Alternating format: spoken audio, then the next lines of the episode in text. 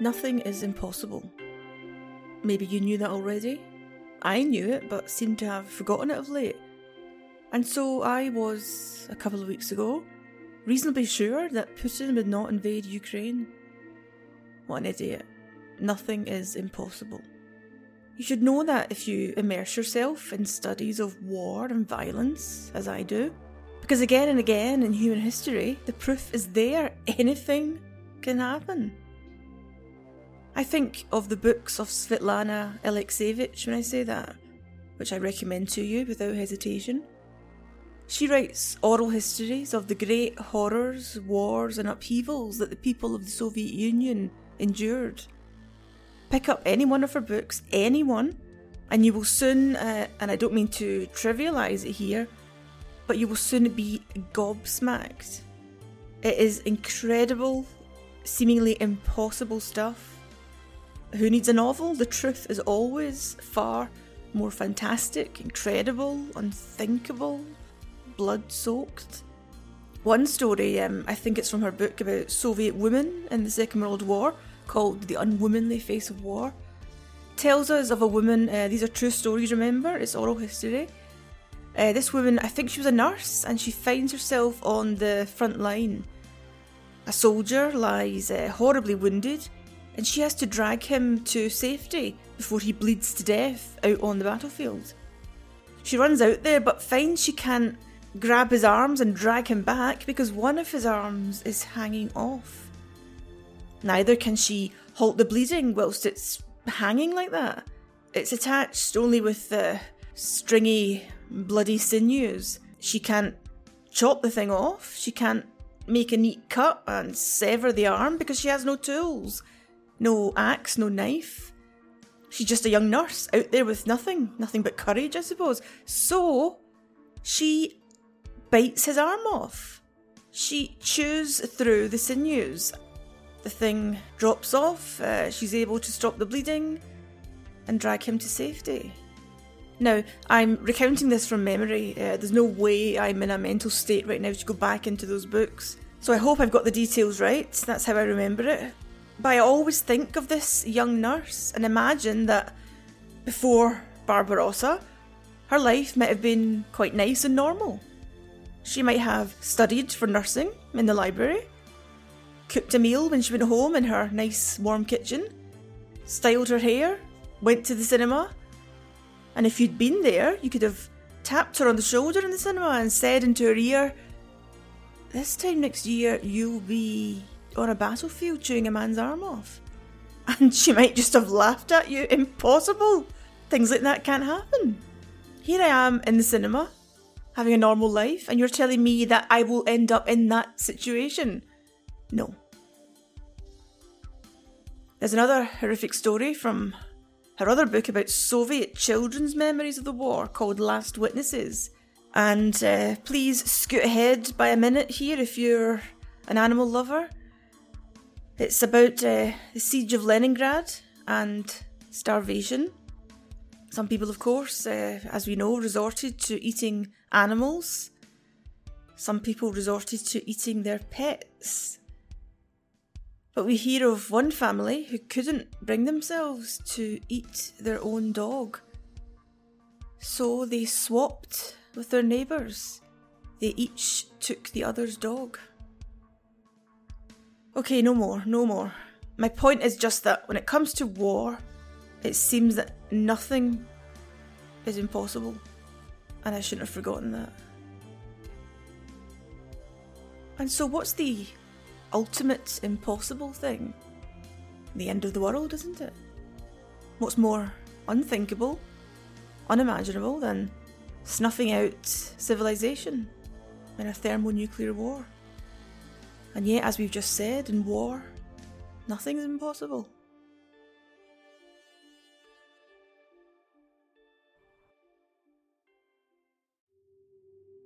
I always felt uh, relatively safe uh, in terms of the nuclear threat with Putin in charge, uh, in charge of Russia, because uh, for all his hideous faults, I thought, well, he at least has lived through the Cold War and was in the thick of it, uh, stationed in Dresden with the KGB. He knew and knows very well what the nuclear threat is, what it means. Whereas people like Donald Trump had, I assume, very little idea. When Trump appeared, it was like handing nuclear power to a child. Like that uh, scary kid from the Twilight Zone episode, whom everyone has to appease and pander to, or he could destroy us all with his mind. When uh, Trump was reported to have asked uh, three times in the space of one meeting, what's the point of having nukes if we can't use them? Why can't we use them? Why not? I just shuddered. Everyone thought that uh, the horrible comments Trump had made about grabbing women, that was the worst thing he'd ever said. Um, it was a horrible thing to say, of course, but I thought far, far worse is this, because it's showing his utter ignorance of nuclear weapons and the concept of nuclear deterrence. You can't use them. That is their point. They are there to deter, they are not there to be used. So he seemed like an oaf. Putin, in terms of his knowledge of the weapons and of his Cold War experience, seemed like an adult by comparison. You could say the same for the whole grey parade of old Soviet leaders who went before Putin. We feared them, um, so cold and inscrutable and severe, but at least they knew exactly what war was. Brezhnev was only 35 when the war started, Khrushchev 47, Andropov only 27, Gorbachev a 10 year old boy. You get my point. Direct experience, fresh memory of war and its absolute horror. So there was perhaps some reassurance to be drawn from the fact that the old Soviet men at least won't be cavalier about war, having experienced some of its worst. Whereas someone like Trump, uh, rich, uh, privileged, sheltered, never seen war, surely he doesn't know what it's really like and what it really means. So when Trump and Putin both shook hands, I thought, well, Putin's the adult here. Brought up in Leningrad, born just six years after the end of that city's terrible siege, and then stationed in East Germany, present there as the Berlin Wall came down. Yeah, he knows. He won't be cavalier with nuclear weapons. Well, I say again, nothing is impossible. Of course, he hasn't used nuclear weapons. No one has since 1945. There's a nuclear taboo. You don't need me to tell you that. But, of course, since his terrible invasion of Ukraine, he has started hinting at it, dragging up old horrors which we might have thought we'd escaped after 1991. On Thursday, 24th of February, he said, To anyone who would consider interfering from outside, if you do, you will face consequences greater than any you have faced in history. All the relevant decisions have been taken. I hope you hear me. And then, even worse, on Sunday, 27th of February, he announced he had put his nuclear forces on increased alert. I admit this was the first time since he invaded Ukraine that I was actually scared. Before then, my reaction, of course, had been shock, uh, disbelief, uh, horror, but not actually cold fear and dread. But does Putin mean it? Is he genuinely threatening a nuclear attack? I'm trying to convince myself, just so that I can sleep at night, that no, he wouldn't actually press the button. He simply wants us to believe that he would wants us to believe that he's so fierce and determined and committed that he would do anything to see victory for the motherland, even a nuclear strike. He wants us to believe he's mad enough to do it, perhaps, when in reality he's stone cold sane? Is that the game here? If that's his tactic, it's known as the madman theory and is associated, of course, with Richard Nixon, who famously employed it during Vietnam. Let's look first at what Putin's Sunday order actually means, and then we'll go back to Richard Nixon and see what it means to be a practitioner of the nuclear madman theory. So Putin moved his nuclear forces to a heightened state of alert. Now, it's no surprise that nuclear weapons are on alert. In Britain, we have four nuclear submarines, at least one of which is constantly, permanently out there in the oceans on patrol.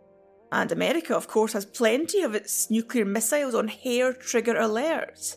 See my episode in the archive from about one year ago, which is an interview with the former US Defence Secretary William Perry, co author of the book The Button, and it tells us there are plenty of nukes out there just ready to fly. This is a leftover from the Cold War, the era of the four minute warning when you might have had just minutes to react to an incoming attack. But let's be clear Putin has not moved his nuclear weapons to high alert. He has put them to a higher state than they were previously, yes, but higher alert is not the same as high alert. I quote here from Professor Lawrence Freedman's recent article in The Times about this. Unlike the Americans, with their five levels of defence conditions, the Russians have four. And this was a move up a notch to the second, still short of full preparedness. It appears to have involved little more in practice than to make sure that the nuclear command posts were fully staffed. So, why did uh, Putin do it then? It could, of course, just be a warning, a signal, and that's key to the madman theory. Just as in uh, the film Doctor Strangelove, when the Russians have invented a doomsday device but didn't tell anyone, and Doctor Strangelove exclaims, Why didn't you tell the world? With the madman theory, you have to communicate your weird behaviour and your unsettling decisions and get everyone tweeting and fretting that you might be mad. As Strangelove says, you, you have to tell the world. No point being quietly mad, you have to be demonstrably mad, or at least suggest that you are. But it has to be communicated, or it's pointless. The madman theory is all about unsettling and confusing your opponent. You have to make them think they have no idea what you might do next. And so they have to tread carefully because you're so unpredictable. They have to treat you with a bit of awe, a bit of respect, because we don't know what he's capable of. Trump tried to use the madman theory in his dealings with North Korea, particularly when he threatened them with fire and fury. But um, arguably, the madman theory didn't work with Trump because his behaviour was generally quite, um, how shall we say it, maverick, unpredictable. Madman theory only works if it can unsettle your opponent, but the opponent can believe that if they only offer a certain concession, then you will stop being mad and go back to your nice, normal, dignified, predictable behaviours. The madman only has clout if he's normally impeccably sane, and if you want desperately to see him return to that state of sanity. Perhaps we see this with Putin, as I said earlier. When I saw him beside Trump, I thought, he's the adult there. And I want him to go back to being an adult and stop this madness. The madman theory is uh, quite risky because you're relying on fear to compel your opponent. And that might work, of course, especially if you have nuclear arms. But if you choose to rely on fear, then you're edging out the prospect of reasonable behaviour.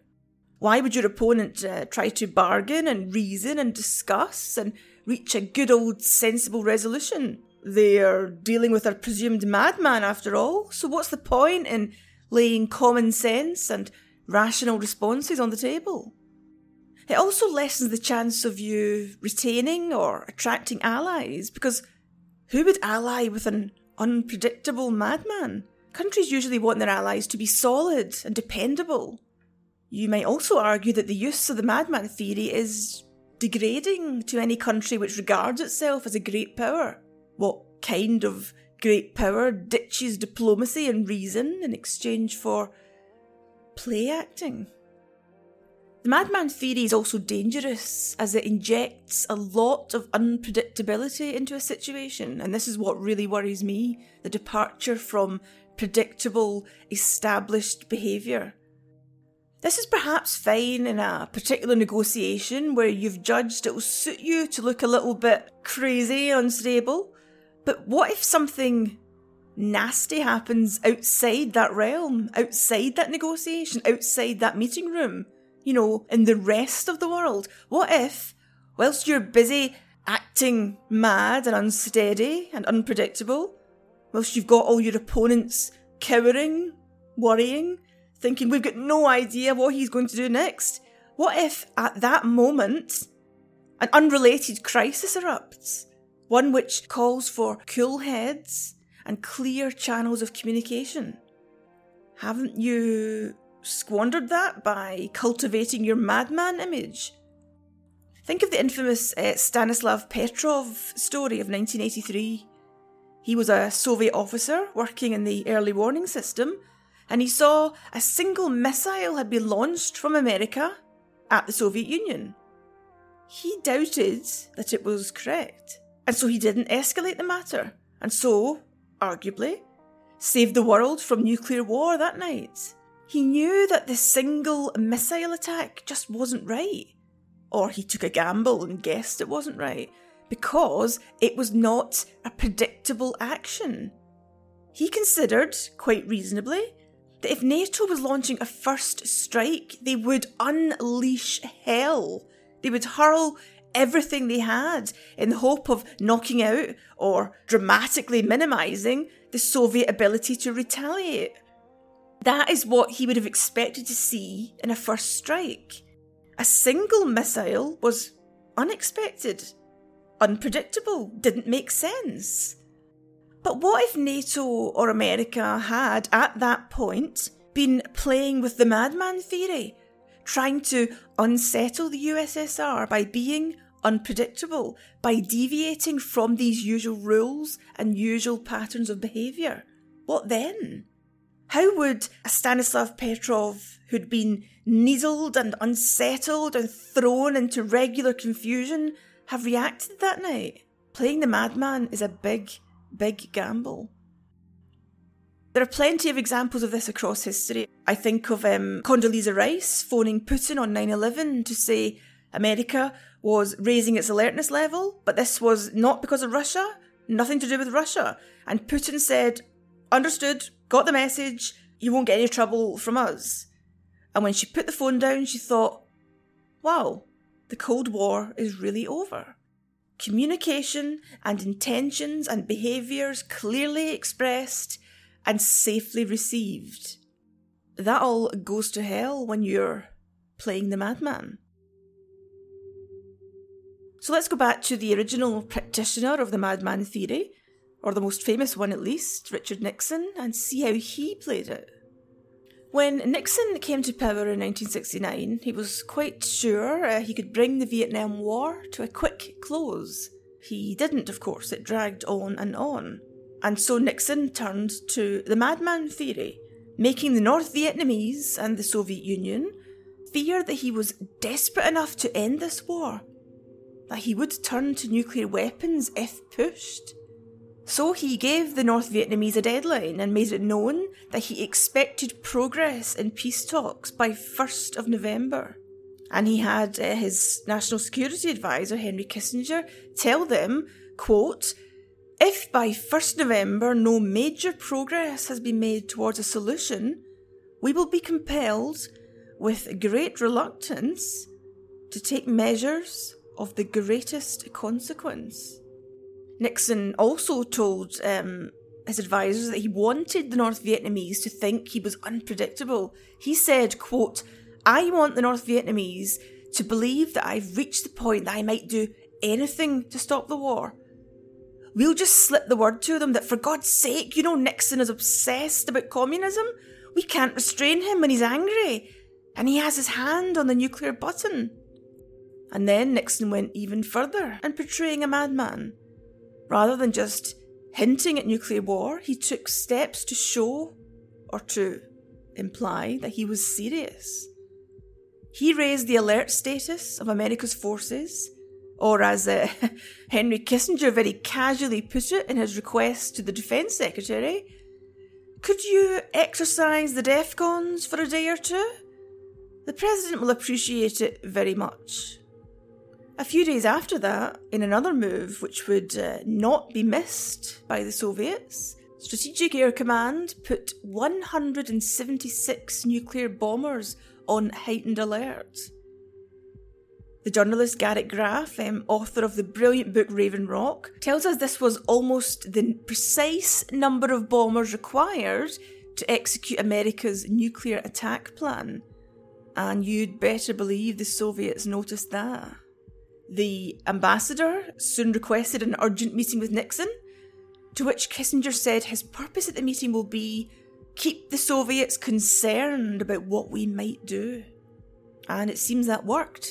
Dobrynin, the ambassador, reported back to Moscow afterwards that, quote, he will never accept a humiliating defeat or humiliating terms.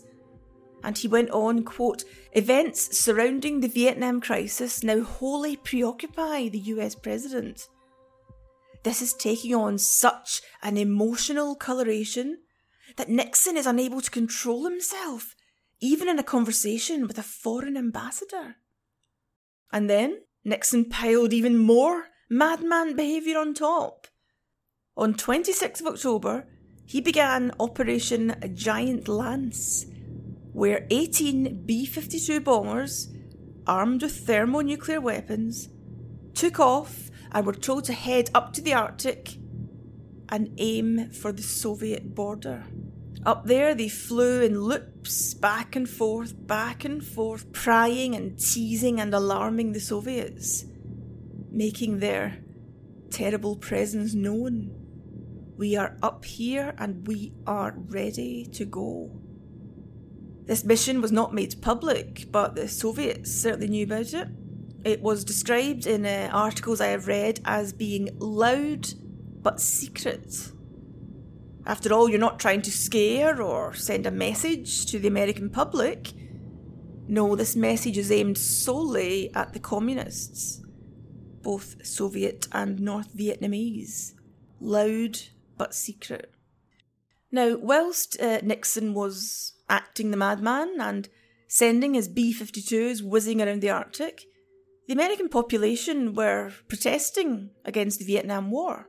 Arguably, these famous protests uh, neutralised some of Nixon's madman scheming, as your enemy might see those huge popular protests and think, well, clearly this country is not hungry for the war to continue, let alone escalate to nuclear. So you might wonder if uh, popular protest neutralises the madman theory, showing it as a big fat bluff. And so maybe that's why Putin is clamping down so viciously on the anti war protests currently taking place in Russian cities.